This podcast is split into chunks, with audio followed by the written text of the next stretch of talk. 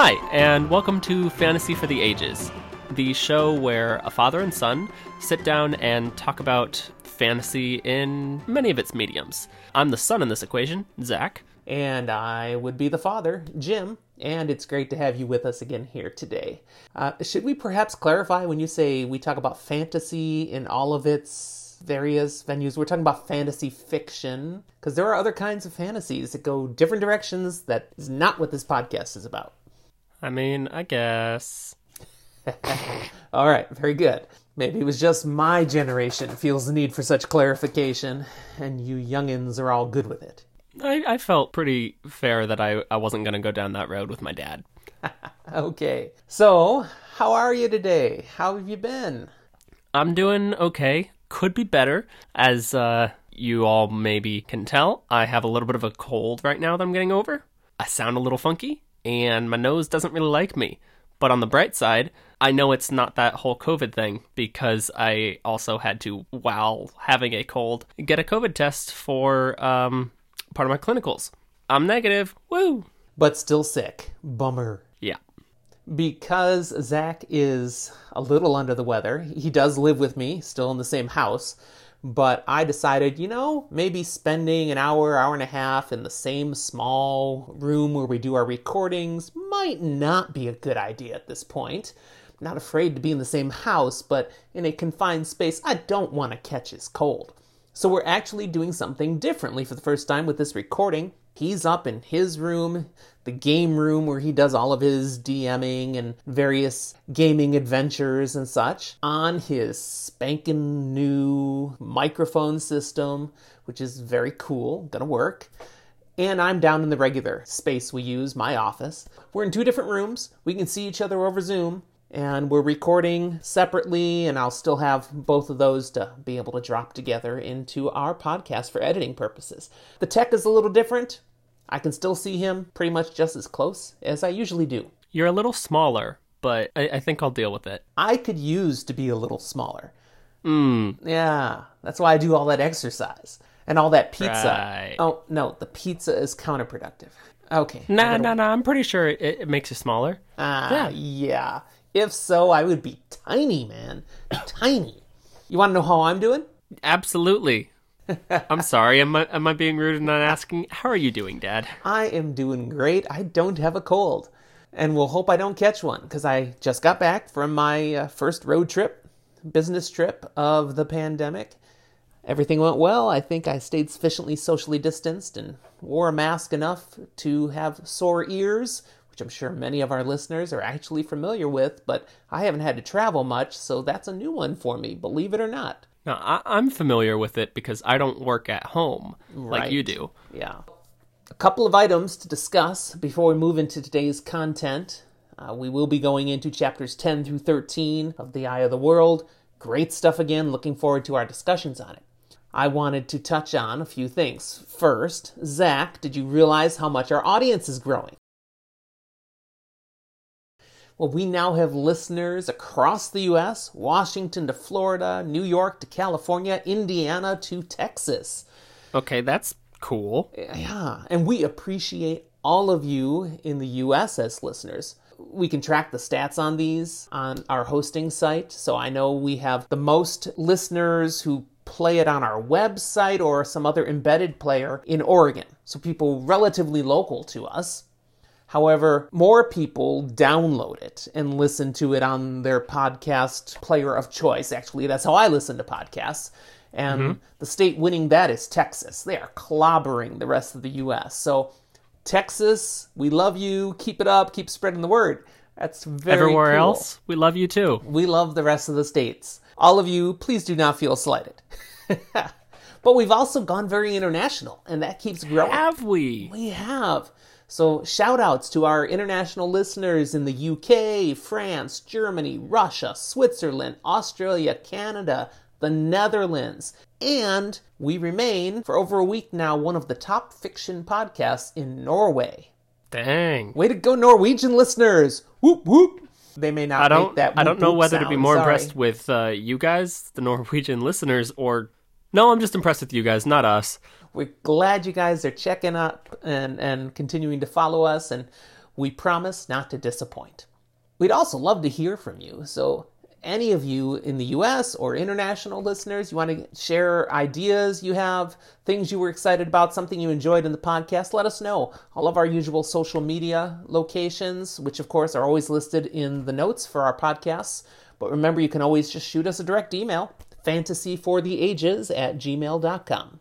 The other item uh, is Yes. to prep everyone for the special podcast episode we'll have coming up soon. We talked about it last week how we're going to intersperse occasional podcasts that divert from our direct working through fantasy fiction series and just jump into other topics and fun things that we love about fantasy fiction. And There we go. We've got one of those coming up. Our next episode will be specifically focusing on discussing and debating over the greatest, biggest, baddest fantasy or sci fi villain, bad guy, the entity who would rule them all. Yeah, it'll be a little bit of a battle of the baddies, but more in a philosophical sense. Yes, we look forward to a spirited discussion on the merits, the strengths, the approaches of all these different nasty villains.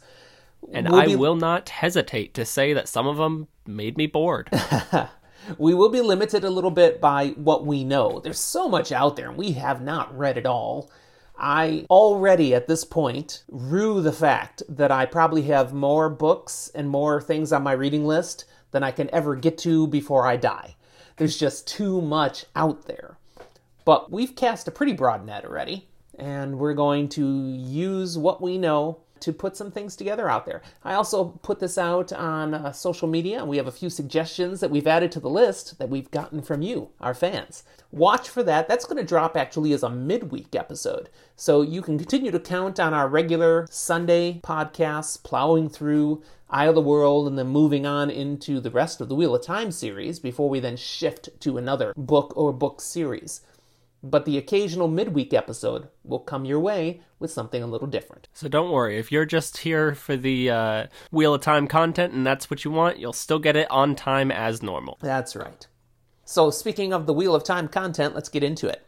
Today, we're going through the action of the next four chapters of The Eye of the World, chapters 10 through 13, as our characters fleeing from Emond's Field with the general plan of reaching Tarvalon and the safety of the Aes Sedai.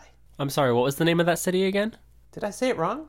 I did Uh-huh. say it wrong again, didn't I? Well, I said it right for me. Tarvalon, man. It totally looks like Tarvalon. And I just finished the audiobook of The Eye of the World. I just finished that. When they say today. Tarvalon? And they say Tarvalon every time, but Tarvalon, it just sounds more elegant. We'll agree to disagree. and I think on this one at least, I have most of the fandom on my side. But you know, if Michael Kramer and Kate Reading in the audiobooks had said Tar Valon, this would be a totally different story. They have so much power. That's okay. I'm willing to give them that power. Okay. Well, as chapter 10 opens, Lan the warder is leading Mat and Rand into the stable yard of the Wine Spring Inn, going out the back way in the darkened night to meet up with Perrin and Moiraine and get out of Dodge. Mm-hmm. They're trying to do this quickly and quietly before more Trollocs and Myrddraal can show up. And of course, they're hoping that as few eyes as possible will notice them leaving. Kind of two reasons there. One, the uh, hope that no one could necessarily report or try to follow, but also no one could try and keep them from leaving in the first place. It's not a place that people typically just leave from. So if people did see this, it'd be weird. And even along those lines of people not wanting them to leave, you know, and discouraging that, Moiraine had given directions, instructions that they were not to tell anyone they were leaving. Mat and Perrin, they left notes. They've snuck away, and there are notes that should be found in the morning explaining where they've gone, but that will be once they're already well, well out of there. Meanwhile, Rand was a butt and talked to Tam. He told his dad. The three boys, you know, they've been best friends since childhood. They're meeting up together now, preparing to leave, and they, you know, chit chat a little bit. So it comes out that Rand told his dad. And they're like, What? Mm-hmm. You weren't supposed to tell anybody? They're surprised, and Moiraine comes along, catches up with them when they're having this conversation. She also appears to be rather surprised that Rand told his dad. But what's done is done. And as we talked about last episode, And for what it counts, Rand's dad, Tam, says, "Yeah, yeah, go." Exactly. Yeah, we covered that last time. He's he's supportive. So let's go. They're hustling up to get going before anyone else knows that they're going. But that doesn't work out that way. What happens? No, it does not. They um, well, they get spotted partially because They don't even make it out of the stable yard before getting No. spotted. whether because she was eavesdropping at one point or just because had a sense that it felt right. Egwene is there, ready to go. The boys are more or less just kind of getting their stuff going, don't really get their stuff, more just what's with them. Egwene's got a pack all made up. She shows up ready for a trip. Egwene, she's got visions of what she wants for her life, and just staying in Emond's Field and leading the boring, small town life, that is not for her. She wants to see the world. She figures out just by seeing how Mat and Perrin had been acting over the course of the day, kind of sneaking around, getting things ready. She just figures out there's something going on. They're leaving. I gotta get with this. And so, bringing that Two Rivers bullheadedness, she butts her way in and says, You're not going without me. That's right. Just shows up. Bam. And okay, wow, they don't want her to go with, but Moiraine basically gives it her blessing. Okay, so Egwene's coming with. But the next thing we know, we discover Thom Merrilin wants to come too. It's kind of funny. Apparently, he's sleeping up in the hay. Yeah, it- apparently. it's funny how they figure it out. The Thom's coming too because they don't have a horse for Egwene. So, well, let's just take the Gleeman's horse. And Lan's like, I'll leave some money for him to be able to buy another horse. And that's where Thom from up in the hayloft, uh, you can't take my horse because I'm going to use that. I'm coming with. So they need another horse. Yeah. By the way, Perrin gets a little in the doghouse for that because he apparently had the job to make sure no one saw them in the stable and oops, didn't check the hayloft. Whoops. So, yes, they do need another horse. Rand contributes Bella. Most important character. Yeah, the horse that, uh, you know, their horse that had made it there in the midst of winter night and is waiting in the stable. A little smaller than all the other horses, but good and sturdy. Hey, she's a hard worker. Don't diss her. That's right. This party now, let's go, let's go, let's go before anyone else shows up. Mm-hmm. One last thing of note occurs as they're finally getting out of town. As they're riding away, they notice up in the sky something. Something flying. It looks It's a like bird. bat. It's a plane. it's Superman. Not Superman. Wrong fantasy Oh. genre. Oops. Lan and Moiraine identify what it is. It's a Draghkar. That's how I say it. Would you say it that way? No, I don't pronounce the G. So how do you pronounce it? Draghkar. Really? It's Uh-huh. a G and an H. You leave those silent, huh? Yeah. Uh, in the same way that you like don't necessarily say it so much and like laugh, you just kind of like close off. Well, tell us about a Draghkar, Zach. Okay, so I'm going to start by telling you my horribly inaccurate vision of a Draghkar when I first was reading this book. Okay. Because I know for a fact how wrong it is, and I don't care. I think it is cooler this way. And we do. We cling to our fantasy thoughts and perspectives, even when we prove wrong later. So my inaccurate thought process is more or less a man-sized mosquito with bat wings that has a massive pair of these like ruby red, almost those like wax lips at the end. So it has that massive proboscis and then disgustingly big red lips. Yeah. I know that that's nothing like what it actually looks like. but that's what my brain said. All right. No. In truth, this is loosely. A guy with wings. Yeah, it, it's where Bat theoretically, uh, on another turn of the wheel, you get vampires. Yeah. Yeah. Very much so. It makes me think a lot like the depiction in, what was it, 2003 movie, Van Helsing? I don't remember if that was the year, but yeah, that's a good comparison. where it's almost seamless between wings and clothing. Uh, And I believe the depiction often says when they're uh, wrapped around themselves rather than in flight, the wings are almost indistinguishable from a dark cloak. All right, so knowing now that not only Myrddraal and Trollocs are after them, but there's a Draghkar up there, they we gotta go. So they increase to a gallop, heading for Taren Ferry.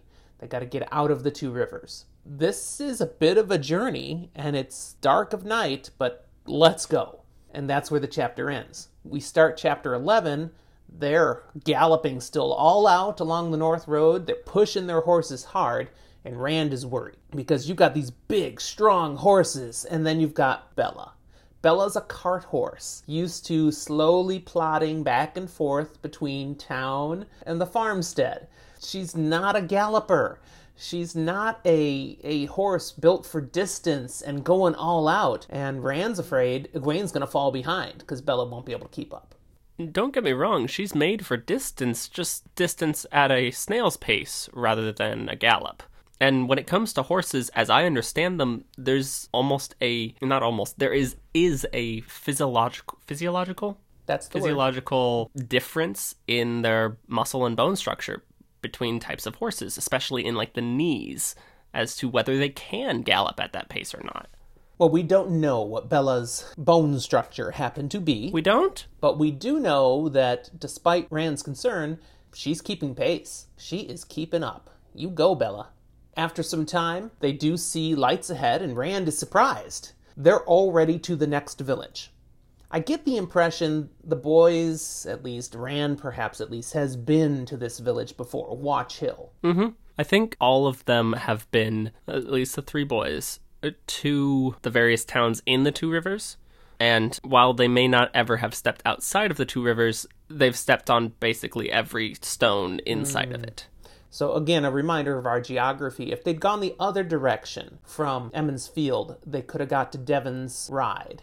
The direction they went, you go through Watch Hill, and then you'll reach Taren Ferry.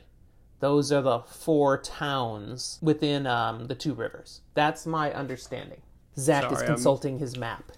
Uh, Yeah, I'm just looking in the map because for whatever reason my brain says it's Deven Ride, not Deven's Ride. And I'm correct. Oh, just Deven Ride. Sorry, Devon. It's not your ride. I misappropriated it for you, and you may not have it. It's just Deven Ride. Okay.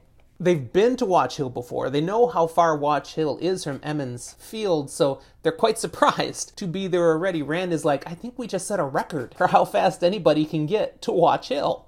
I'm going to say he's also judging the time a bit skewed because this is a, a flight in terror, in a sense. They have Myrddraal Trollocs and a Draghkar up in the air above them. They are terrified they're going to get caught, and I think that skews your, your perception of time. Yeah, we have no good way of knowing how long this really takes, only that it's probably under six or eight hours because they go from dead of night to still dead of night. It's still middle of night, yeah. Uh, we don't know if it's middle, but yeah, it's still dead of night. We'll use your term. That was good. There's no hint of dawn starting to break. Not at all. exactly. they're pretty wiped out having got this far and the horses they've you know bella kept up but still all the horses are you know a little little winded it would be good to rest they're hearing noises from the town where it looks like that there's still celebrations going on from winter night which officially would be this day. If you remember, when we started the story that Rand and his dad had came into town, it was the day before winter night. So No, it was the day before Beltane.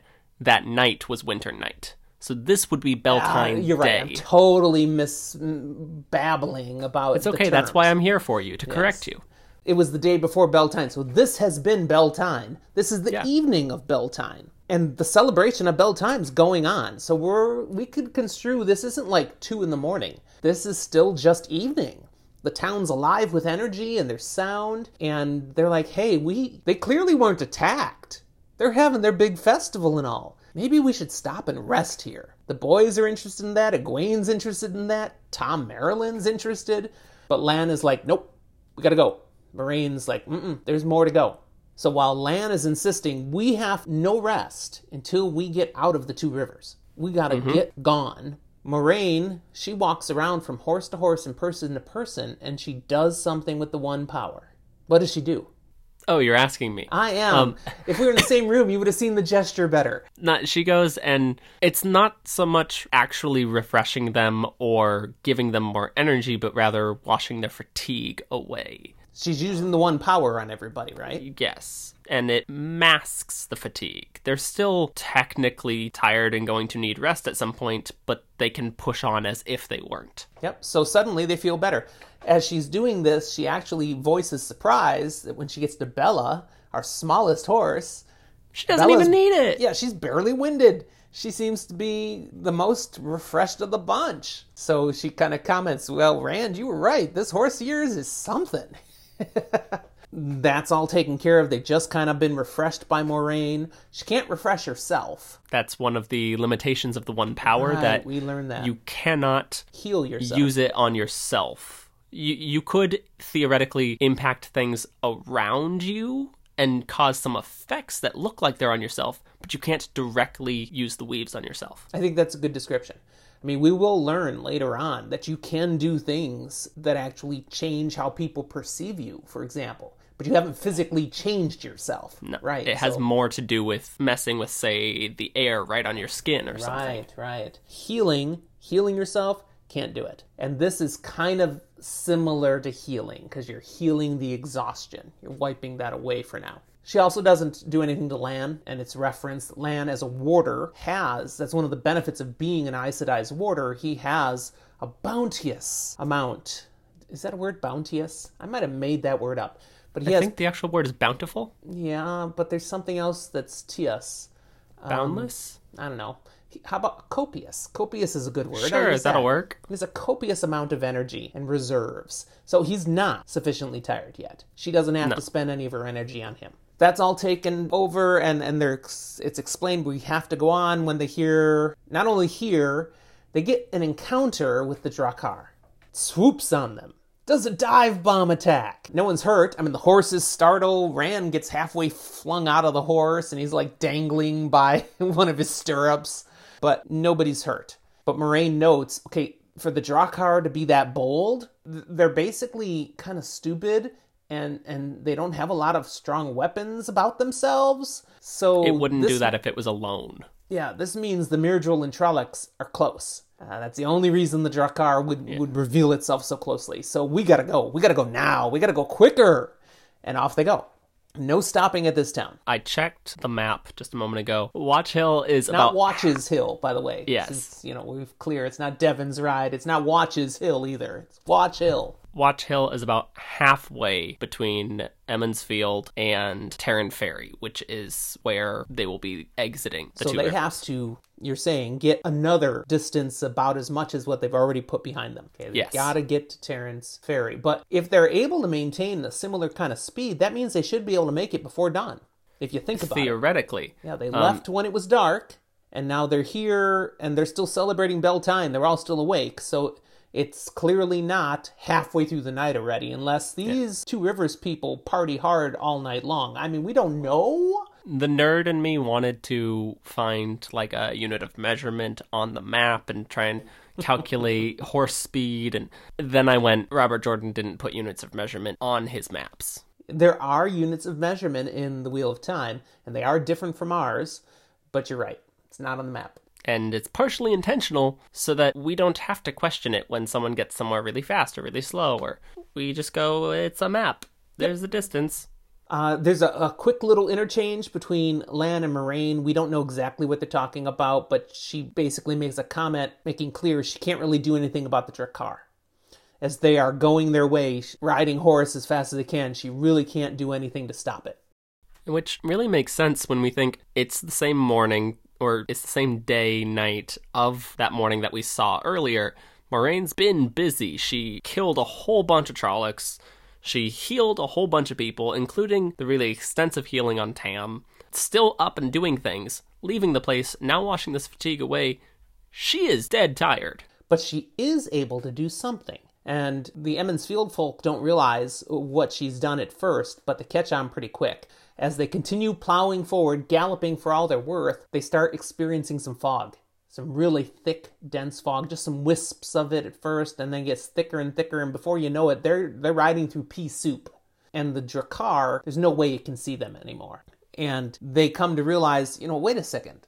It's way too cold to have fog like this. Fog comes with humidity and you need some warmth. This this makes no sense. Ah, we learn Moiraine did this. She's used the one power to mask their presence. Stuff doesn't need to make sense when you have an Aes Sedai. Yeah, Lan comments, you know, uh, fog, it's not going to do much good. There's only one place we could go. there, there's nowhere else. It's Taren Ferry. It's kind of obvious, but Moiraine indicates, I have a plan about that. Nothing more said yet. Next thing we know, they're pulling up to Taren Ferry. They That was fast. Yeah. Still, it's middle of the night. They trot up to one particular house and Lan, bam, bam, bam, he pounds his fist, long, loud, until finally someone comes to the door. It's the ferryman. We meet Master Hightower. How convenient. Lan notes that they wish to cross the river. Now, it's middle of the night. It's At not- this point, it probably is closer to the whole two, three in the morning. I'd go with that, yeah. And uh, not surprisingly, therefore, Master Hightower's like, um, okay, I'll come back in the morning. It was Beltane. Master Hightower is probably somewhere between drunk and hungover. At least they're all a little snookered. Totally. But Lan says, no, we, we need to cross the river now. This is the time. Gets out his coin purse and starts counting out gold coins until Hightower's eyes start bulging at how much money he's pulled out. And then Lan says, this again when we get to the other side of the river. Whoa! Because I'll be honest here, one of those gold coins probably would have been enough to make his eyes start to bulge. And he kept going. Yeah, he's clearly overpaying. He's doing what he has to do. And it makes me think, holy cow, how much money do the Aes Sedai have? A lot. Is there something with the one power where they can create money? I I suspect that rather than say a tax system per se, they have a system of we advise royalty and they pay homage to the White Tower. It's not quite a mafia bullying thing. I have two other possibilities. Okay. One, one use of the one power is alchemy. They are converting lead into gold. Booyah. I don't think so. It could be. I mean, we do see kind of some alchemy related things when uh, they rediscover how to. I'm not going to try butchering the name when I'm not practicing it. Let's not do too much spoilers. But yes, we've seen them create new metals, new substances out of other substances. So we know the transmuting of one substance into another is possible. Kind of, maybe. That could be. But a second option, we know they live a long time. Aes Sedai. They have, Sure. because of their touch to the one power, they have an extended lifetime. We also know that some of them have the gift of foretelling. Perhaps the pattern provides an answer by someone foretells what the market in Andor will do in regard to wheat on a given year. And so they hedge and put in the money against it and boom, make a killing. And because they live so long, they can pull that off again and again. You know, I think that's funny. I don't think it's accurate. I'm trying. Come on. Because Jordan does not actually ever address this. No. You can say there's like does- a tax and people give, but so much of the world doesn't trust Aes Sedai and even call them witches. Why would they be giving them taxes? But so much of the royal world does. They serve in many, many courts. But in most of those courts, they serve surreptitiously and it's not known. So it's kept on the down low. In Andor, you've got a, a recognized Aes Sedai advisor. But that's the only of the major. Nope. Uh huh. that's the only well, one of the major ones on where there is an major. official Aes Sedai advisor. Pretty much all the other main leaders have Aes Sedai advising them, but it's it's an unofficial. It's just this is the person around who helps me out. Man has an official. Again, it's tiny, Yeah, but it does. Um, I doesn't have anyone. They No. hate Aes Sedai. But a number of the border nations do as well. Oh, they have a lot of respect for the Aes Sedai. That's true. They would be willing to pay taxes. Exactly. Now, We'll see that to that extent, the Green Ajah should be doing more, but that's a totally Yeah. different issue we can talk about later. We'll we'll see about the Borderlands later in the book for sure. We kind of went down a tangent there. Let's get back on track here now.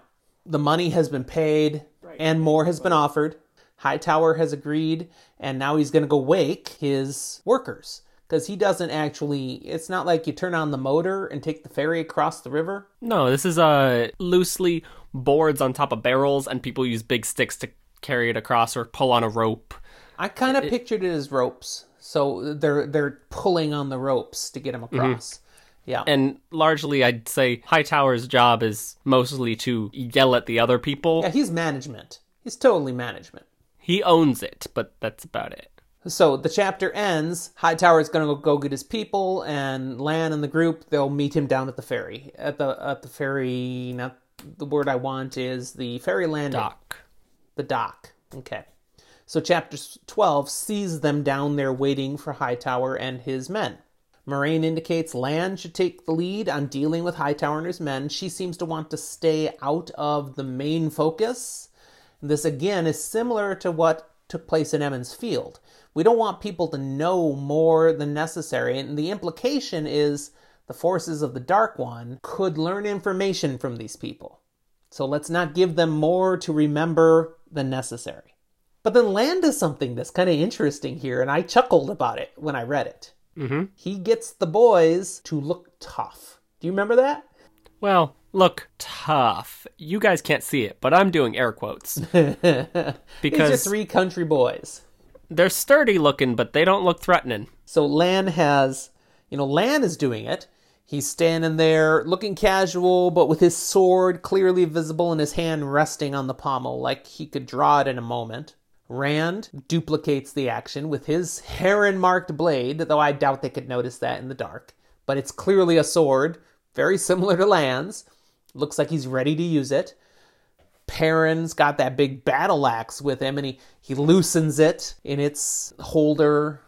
Different term used for it, but so he, clearly he looks ready, and he's like positioned. Like, I could go, man. I could go. And Mat, well, he's the guy with the bow. So he's got his hand on his quiver. Like, he could draw an arrow at any moment. And I'd say, at the very least, he's strung his bow. It's not sitting there completely just loose. But so he wants them to look like, don't mess with us or we'll mess with you bad. You try to rob us, and we'll just kill you. And uh, Thom Merrilin, the Gleeman, gets into the act by getting out a dagger and playing with it, kind of rolling it around his knuckles and dancing it with it on his hands. You know, and just It's a very looks- cool skill that I'd love to learn one day Oh, if yes. it weren't like horribly dangerous. But it makes it clear without being intentionally threatening that this guy's good with a dagger. He knows what he's doing. Well, Thom's just good with his hands. And again, the, the- what we come to understand is simply that we want to make sure when Master Hightower shows up with his toughs, with his men who are haulers. So these are going to be muscular guys who do manual labor all day long hauling the ferry. That there's no weird thoughts of, you know, we don't really have to take them across. These guys got a lot of gold. Let's just take the gold. There's no saying Hightower would have pulled a fast one like that, but let's not take any chances. He probably would have. Well, Rand, Mat, and Perrin, I suppose Egwene too, they all know that the people of Taren Ferry have a reputation. You know, if you mm-hmm. shake hands with a ferryman, check your wallet afterwards, make sure it's still there. Now, is that entirely fair? Uh, but stereotypes sometimes come from somewhere, at least initially. There's often a kernel of truth hidden in there. And while it may be horribly exaggerated and out of place to make it as a generalization, in this specific case, it's better to be safe than sorry. I, I would kind of agree with you in the sense that we don't know how true it is, but the people of the two rivers, they tend to be very good, salt of the earth country folk. And then you've got the people in Taren Ferry who aren't quite like everybody else. These aren't farmers. These are people who make their money off of trade and primarily also their control of the trade that happens in the two rivers. No one gets in or out of the two rivers unless they go through Taren Ferry and they use the ferry, and there's a cost for that. So they don't have to raise crops, they don't have to work hard, they get to make their money off of other people. Yeah, to me, these are slimy, bureaucratic country folk. And that's probably how the Two Rivers folk look at them. You don't really work for your living, you make your living off of other people. That's not cool. And the two riv- uh, the Taren Ferry people have a reputation for looking down their nose at those farmers who have to work so hard all the time. Like we're better than them. We figured out a better way of living. Yeah, why would I work all day when I could just every now and then charge someone some money and get it? So if you think about it, the two different groups, the Taren Ferry folk and the rest of the two rivers, are doing exactly the same thing to each other. Hmm? They're judging each other, saying, We've got the better way. Nevertheless, the book tends to paint Master Hightower and his folks as a little more shady. The looking big and tough works, they get on the ferry without any issues, Sweet. and they get pulled to the other side. Mm-hmm. They all get off, and then Moiraine pulls a fast one, something somewhat controversial. A little bit. With all the passengers off the ferry, Hightower demands his payment. Okay, where's the rest of my rest of my money? And Moiraine calls out, saying, It's here, and on top of that, I have a silver mark for each of your men for their quick work. So all of the men decide, oh, well, we're not going to let Hightower get his hands on that, because if that were the case, we're not seeing it. So they rush to go get it. So they, yep, they all get off the ferry and go to get their coins, and well, Master Hightower comes to get the rest of the money too. So they're all on shore with Lan, and he's doling out coins to everybody. Moiraine's just standing there staring out at the river, and suddenly a whirlpool appears in the river that grabs the ferry, sucks it in. There's no one there to hold the ferry in place because they're all on shore, and it gets sucked in and destroyed. Oh no, a freak disaster. How could anyone have seen this coming? Lan just takes it in stride, so does Moiraine. Oh, how unfortunate. and Lan's like, here, let, me- let me give you more coins to make up for your loss.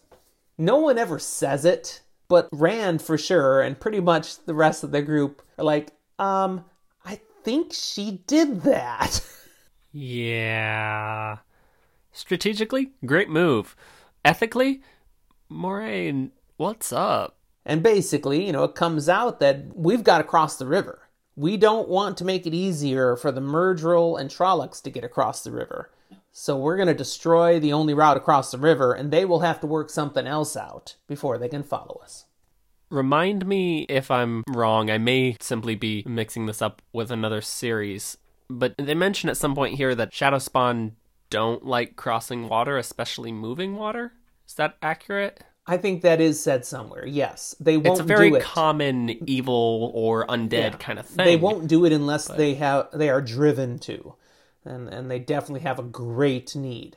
Mhm. They'll do bridges, but they're not going to rush over water itself or Yeah. take boats too much. So, So, make if it you're on harder an for island, them. That's going to be effective. one of the interesting things there that I kind of go is placing, say, Tar Valon on an island. Good idea. Ah, I hadn't thought of that before. Although there are bridges all over the place, so Sure. could always blow the bridges. Yeah, and at the very least, it bottlenecks. So with this business done, the ferry's gone. oh, It's time to head off again. Moiraine at this point admires her fog. And there's comments now. The fog, it's amazing. There's no fog at all looking down the road. But as you look up and down the river, there's thick, dense fog hugging the riverbank in both directions as far as they can see. It's clear Moiraine has done this. She's quite happy with herself. Mm-hmm. And Thom questions this. He's like, why doesn't the fog continue the path we're going, though? We're going to be totally out in the open. And she explains, well, Draghkar aren't very smart. So this will confuse the Myrddraal and Trollocs following them because the Draghkar is going to report, okay, the fog is covering the banks both directions. I'm not sure which way they went. It doesn't go anywhere up the path, so I don't think they went that way. They're hiding in the fog, but I can't tell if it's to this direction or that direction. And the Myrddraal's going to have to divide their forces and search to find where they went. Could they watch carefully and see them outside the fog? Absolutely. But by leaving it, you create a massive red herring. All right, so we've got this fog laid out beautifully. And because of that, and now that it's going to be harder for the forces of darkness to get across the river, they're going to go ahead and, and rest finally. They are led by Lan to a hidden place amongst the trees.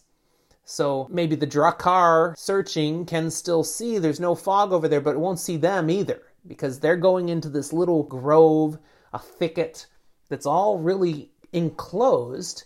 And they find out, you know, Lan had this ready for them, which is kind of cool. He basically anticipated they might end up needing a place to hide. And we learn here that when they get there, Moiraine goes around and, and you know wipes away all the exhaustion again. And this is where it's commented that, you know, why why do we have to rest? We feel great mm-hmm. now.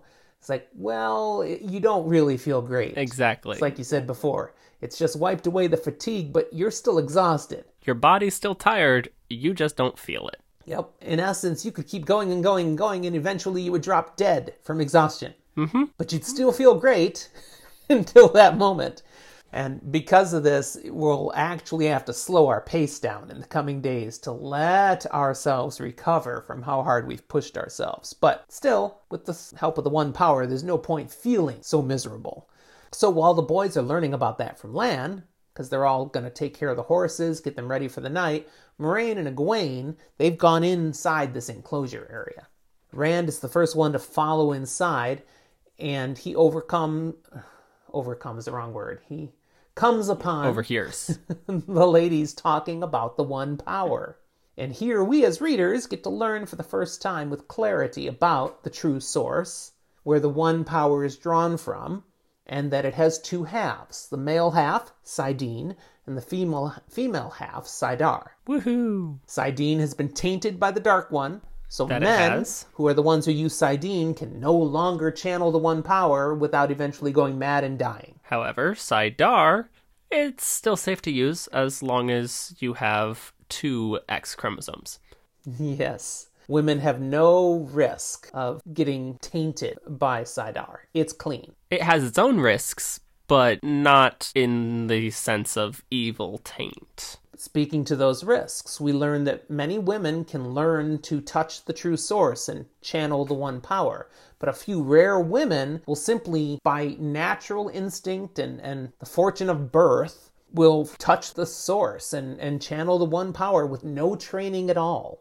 And that that's very dangerous. If you don't have the proper training and you're touching the true source, you may actually end up killing yourself you know it, it just the power will do such damage to you that you can die from it in some ways you are quite literally playing with fire yes and you don't even know it but we also learn from Moiraine that when those people are discovered and then are properly trained, they usually go on to be the most powerful of the Aes Sedai, the ones who had that natural ability, not just they learned how to do it. Which is really not a crazy thing if we think about it in any other skill or ability. Those who have natural raw talent and then really train their skill up, those are the people who are going to be exceedingly great in their field. Now, we also learned something that's related to this with men.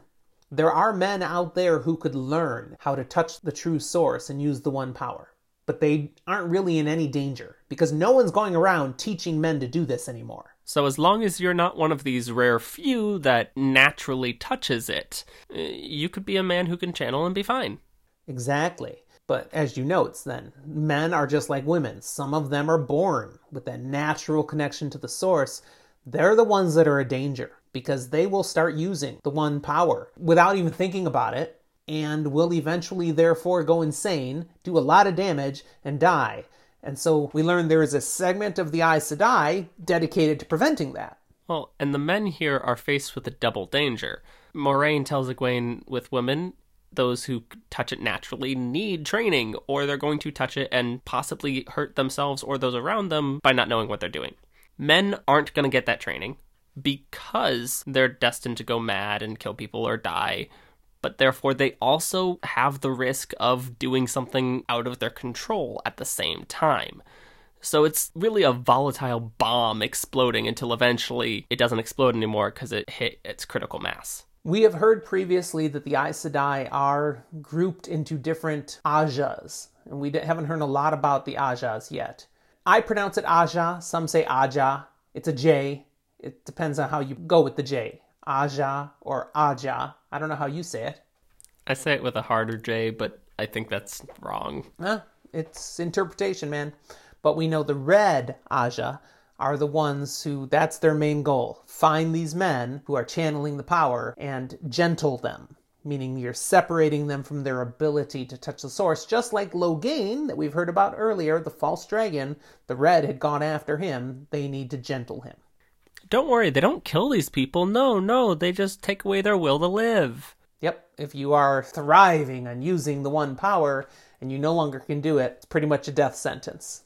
The chapter ends with one more whoo, and that's that Moiraine is doing a simple exercise with Egwene that proves she is one of those women who has that natural, born in ability to touch the true source and use the one power. And Egwene's ecstatic. She's like, ah, you mean I can be an Aes Sedai? Woohoo! And Rand is not quite so happy. No, no, it's not good news to him. The last section for today, then, is chapter 13, which is called Choices. All right. After a good rest, the group continues their journey towards Tar Valon, which is still quite a distance. I'm sorry, what was that city? Ah, Tar Valon, fine. Every time. But we're talking weeks of journey ahead of them still. They're crossing a continent. Yes, they are. Now that they have the two rivers behind, their next destination will be the town of Baerlon. And they figure that should take maybe just under a week. And this chapter is an exposition dump. We just learn a lot of information as they are traveling over many days to get to Baerlon. We spent 12 chapters to get through two days slash nights, and the next chapter is about a week. Yeah. It's a fairly uneventful ride. I mean, they don't get attacked, nothing strange happens, but they are on high alert. It mentions Lan is traveling twice as much as everybody because he's constantly going ahead to scout where they're headed and then going back behind them to make sure no one's following. Repeat through this whole trip. It's classic rubber banding. Yep. They want to make sure they're not seen, so sometimes they go a little out of their way. Like, there's not a lot out here, but they do come across an occasional farmstead, and they'll curve off the path to make sure they're not so close that anyone at the farm might notice them.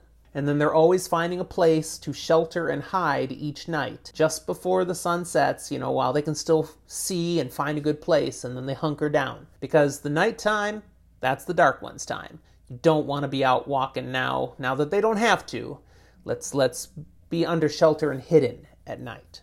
They do have a few things that happen along the way. It's just not dangerous stuff. Yeah. Each evening, before it gets dark, when they've stopped for the day, Lan starts working with the three boys to see okay, you've got weapons with you. Let's make sure you won't cut your foot off. Exactly. Especially, I'd say Rand gets a little bit more attention, if only because he's using a sword. Lan is a trained killer who can kill in any way mm-hmm. possible. He doesn't even need a weapon. But it is notable that he, partially as a warder and partially just him being him, carries a sword and is masterful at using it. So that's going to be what his biggest training would consist of, and then transferring that to other things. However, the boys don't really need a whole lot of help with archery. Yeah, Mat seems pretty good with the archery too. He's the one who's that's his weapon. That's all he's got with him, really, the bow. And yeah, he's pretty good. But they all seem to be pretty good at, at shooting a bow. And we noted before that's the natural weapon of choice in the Two Rivers. They also, you know, when it's finally dark, they're all hunkered down having their meal. Mm-hmm. Thom will do a little entertaining before we settle in. Uh, Lan says you can't do anything loud, so there's no music. Doesn't get out and play anything or sing anything, but he can juggle. Juggling doesn't take much noise. Yeah. And he can tell his stories, at least in more hushed tones. And honestly, this is a huge yet understated thing here. Because for the first time in their lives, they are actually away from home. They are on the run. They are getting chased for their lives. And they have an element of simple fun and entertainment to keep their sanity and morale up. Let's plow through real quick a few things that they do learn through the little experiences that happen along this journey. Absolutely. One is yeah, one is when Rand is shocked to discover one morning Egwene unbraiding her hair. Oh no! I mean, all her life she's looked forward to braiding her hair, and that was that big event she got to do just the last day that they were there in Emond's Field, and now she's taking it out. What in the world? What's going on? It seems pretty instantly clear, at least to us as a reader. Egwene was emulating the powerful woman in the Two Rivers. Now she has a new powerful woman to emulate, and Moiraine doesn't keep her hair braided. Well, and Rand, he gets into a little argument with her about it, and she's very blunt about it. I want to be an Aes Sedai, and Aes Sedai don't braid their hair, so pfft, I'm done with that. He's like, you are shaking the dust off your feet of Emond's Field awfully fast They get pretty heated, they get pretty loud. She makes it a little clear that Rand never understood that she didn't want to stay. Other things that we learn, we're provided more information on what the, the boys are thinking. They have a couple of days into the journey, and there's been no Trollocs, no Myrddraal, no Draghkar. They start talking about, you know, maybe we ditch the Shadow Spawn. Maybe we're safe now. Maybe we don't have to go to Tar Valon. We could just go back, maybe. We could go home. Oh, they don't even talk about that right away, though. They're out. They have a little sense of adventure, too. They start talking about the other things maybe they could go and see and do before they go home. There's, you know, Illian. There's all the various places they learned about in stories that they might go explore. They know nothing about them or where they are, but, they they've heard they're cool places. And Moiraine comes upon them when they're having this conversation, and she loses it. As much as we see so far, she loses her cool. She gives them a little bit of a tongue lashing. Now, it's not like she's shouting at them. She's way too cool a character for that. But she says something really shocking. She points out, You guys think you're safe because you have a couple, couple of peaceful days. The Dark One wants you. He's not going to let go of you. And if the Dark One wants you, I'm committed to make sure the Dark One can't have you. Before I let the Dark One get you, I will destroy you myself. Oh, mic drop. It's not a um, half-assed comment of just, you know, I will do anything in my power to keep you from being in the dark. No, it's a, I will murder you. And we've mentioned before, I believe, that Aes Sedai never lie. I think so. Maybe we didn't bring it up, but I'm going to say If right we now, haven't, we have now. they actually are unable to lie. So when she says that, they know uh, that's that's truth. She's not just is blowing smoke. Absolutely willing to kill them. Yes. So that's real easy to get to sleep after hearing that one. Uh-huh. Uh, other little tidbits they pick up in various conversations is that the one power may be used in a variety of different ways. Aes Sedai refer, and Robert Jordan, this was clear as mud, that the one power is talked about as five powers. Yay. earth power, fire power, wind power, water power, spirit power. When you are using the one power, you're taking these five different powers and sometimes using them just one of them or weaving different ones together to create something as a amalgamation of the various powers. And that most Aes Sedai are naturally stronger in one or two of these powers a very rare number over the thousands of years have been powerful in all five. But that's just not normal. No, it's usually something that you have an affinity for something. Correct. Affinity, good word. Women are more naturally gifted in, Wind and water. right? Is it wind or air? Uh, let me check my notes. Squeeze of air, I'm pretty sure. Your notes say wind. Wind and water. I'm pretty sure it's air. no, I'm pretty sure I took it straight out of the book, my friend. Like, I'm I'm willing to go with you on that. I'm just sitting here going, no, when they talk about wrap, wrapping people up in weaves of air. I will not double check wind. the text.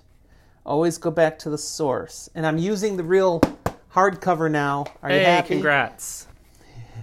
Uh, let me get to the right page. Uh, it's a new book, so I can't say exactly how far bo- into the book I need to turn to find the right chapter.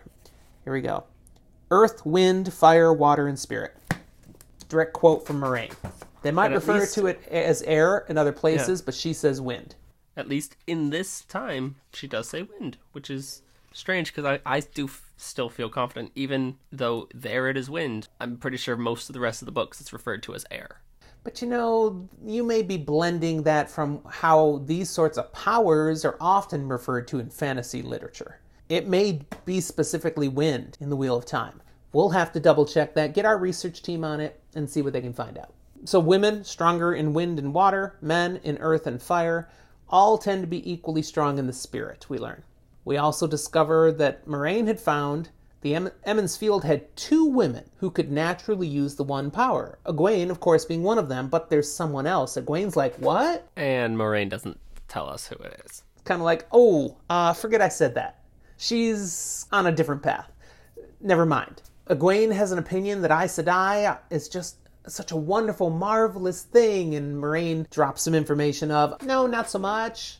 I said I are just people. Yeah, they're just just women like any other women. You know, in just regular modern day people groupings. She's telling Egwene, you have some mm-hmm. women who are awesome and some women who suck. They're good, they're bad, they're petty, they're prejudiced, they're amazing and moral and Some will give you the shirt off their back, and some will steal anything they can from you. exactly. All those people become Aes Sedai as well. And becoming an Aes Sedai does not magically make you a wonderful and gracious person. No, on the other side, it also doesn't make you a horrible witch. Nope, nope. But whatever kind of person you were before you developed your affinity with one power, you're still that kind of person, unfortunately. Okay, finally, after these days, they arrive at Baerlon. The Emmonsfielders are like, Whoa, what a city! We had no idea so many people could live in one place, and Thom practically falls off his horse laughing. This isn't a city. It's still just a town. The town of Baerlon. Yes, it's larger than anything in the Two Rivers. I mean, it even has a wall. But it's a wall of wooden spikes. Yeah, just not wooden logs. You know. There were no walls in the Two Rivers, so that's a brand new thing. It's a classic mining town. The uh, Moiraine notes as we're going to go into this town. This is a place, you know, where we are known, but not as ourselves.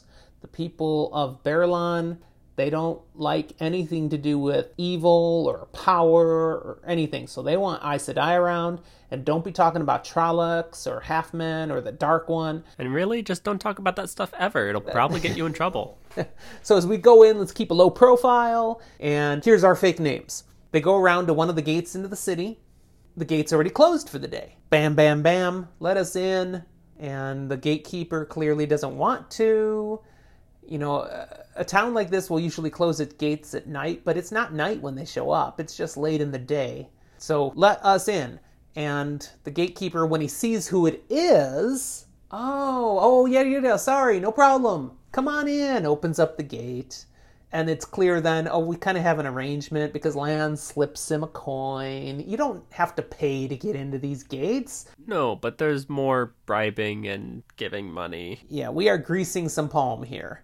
Discretion is being purchased, I believe. Sure. This guy also shares a little gossip, tells us Yeah. some things about the world. A lot of it is stuff that we already know, but there's a couple things here, especially in the town of Baerlon, that we do learn. Mm-hmm. First, the White Cloaks are here. The children of the light. This is where I've said in the past, you get a little bit more, what you get closer to a religious fanaticism in Robert Jordan's The Wheel of Time, a group dedicated to the idea of the light in a zealous way. They are also dedicated to the fact that they are therefore purer and better than everyone else. and they will not hesitate to say that anyone who disagrees with them must be disagreeing with them because they are against the light and therefore a dark friend. They also have no love for Aes Sedai, deciding to paint the One Power as more than people should be having anything to do with. Therefore, if you're touching the One Power, you are evil, and burn the witch, as we said last episode. And I believe we talked briefly in a previous episode about how that may even go back as far as Ar- uh, Arthur Hawkwing Yes, yes, we did. for the Which origins is when the that. White Cloaks were formed. They also hear gossip about a large battle that took place down in Ghealdan between the Aes Sedai and the dragon, and that the Aes Sedai apparently lost that battle. Uh-oh. Yeah, and they were all killed. Well, that's what the gossip is saying, at least. And the dragon, Logain, that we've heard of before, thousands have flocked to his banner and are now being called the people of the dragon, and they are on the march from Ghealdan to Tear. Now, Rand's like asking Thom, so what's up with this people of the dragon? I mean, what's going on? And and we get a reference from Thom from the Karaethon cycle. Sure, I think that's how you say it. that works with me. Rand has heard of the Karaethon cycle. It's translated as the prophecies of the dragon. So Thom shares that the, cycle has a number of prophecies about the rebirth of the dragon, and that one of them is that a sign will be that the people of the dragon will conquer the Stone of Tear. First mention of the Stone of Tear we've had. It is the first fortress that was built by men after the breaking of the world, and it has never been conquered. And guess what? It's made of stone. It is. And made in a way that can't be replicated. You look at it and we're like, how did they do this? It's one of the wonders of the world. There's also a prophecy in the Karaethon cycle about the sword that cannot be touched, that the stone of Tear will not fall until the sword that cannot be touched is wielded by the dragon. Thom doesn't know much about that sword other than it's stored inside the stone of Tear. So And then we leave that part of what we're talking about and won't revisit it for another two books. That's correct. But this is called foreshadowing. That's important information, people. It makes no sense yet, but trust us, keep it in your brain. This is going to become relevant again. And so they head off into Baerlon towards the Stag and Lion Inn. That's their destination. Uh, the group doesn't know that. They're just following where Lan and Moiraine go, but that's where they stop. The Stag and Lion. Innkeeper there happily welcomes them. They clearly are known by the innkeeper. At least by their fake names. Yeah, happy to note that he is what sort of innkeeper? He's fat Yes, he is. in a very pleasant way. Must be a good innkeeper. Exactly. Pleasantly plump. And he instantly is a fan of all of these travelers because he welcomes them saying, I've got hot meals, hot baths, and warm beds ready for you. Yes! After a week on the road. Woohoo! And that's where we'll end today. Hope you've enjoyed staying up with us here as we've journeyed through another section of our book. If you are enjoying what we're talking about, please subscribe. And even better, you could go to Apple Podcasts and give us a rating and review us. Let us know what you think in a way that uh, others can see as well. That's right. We're just uh, we're we're continuing to have our fun talking about this stuff we love, but if it can be spread to others so they can enjoy the journey with us, the more the better. If you are trying to read and keep up with us, you know, if it's a, you're a first time reader or you're just rereading and you want to keep pace and be fresh, next Sunday the episode will focus on chapters 14, 15, and 16. Until then, if you'd like to join in with the discussion with us, you can find us on our various social medias Facebook, Twitter, Instagram, Discord, or even our Patreon page. And again, email us directly anytime. Your thoughts, your ideas, your feedback, that's all available. Sorry, all of those found at Fantasy for the Ages. Um, I've got nothing else. Yep, me neither. I'll remind you all, little bonus coming up midweek. Watch for our episode, our unique one off, talking about the villains of the various fantasy genres. We're excited to have some fun with that. Until you hear that, though, we'll leave you now and say, as usual, we'll talk to you next time.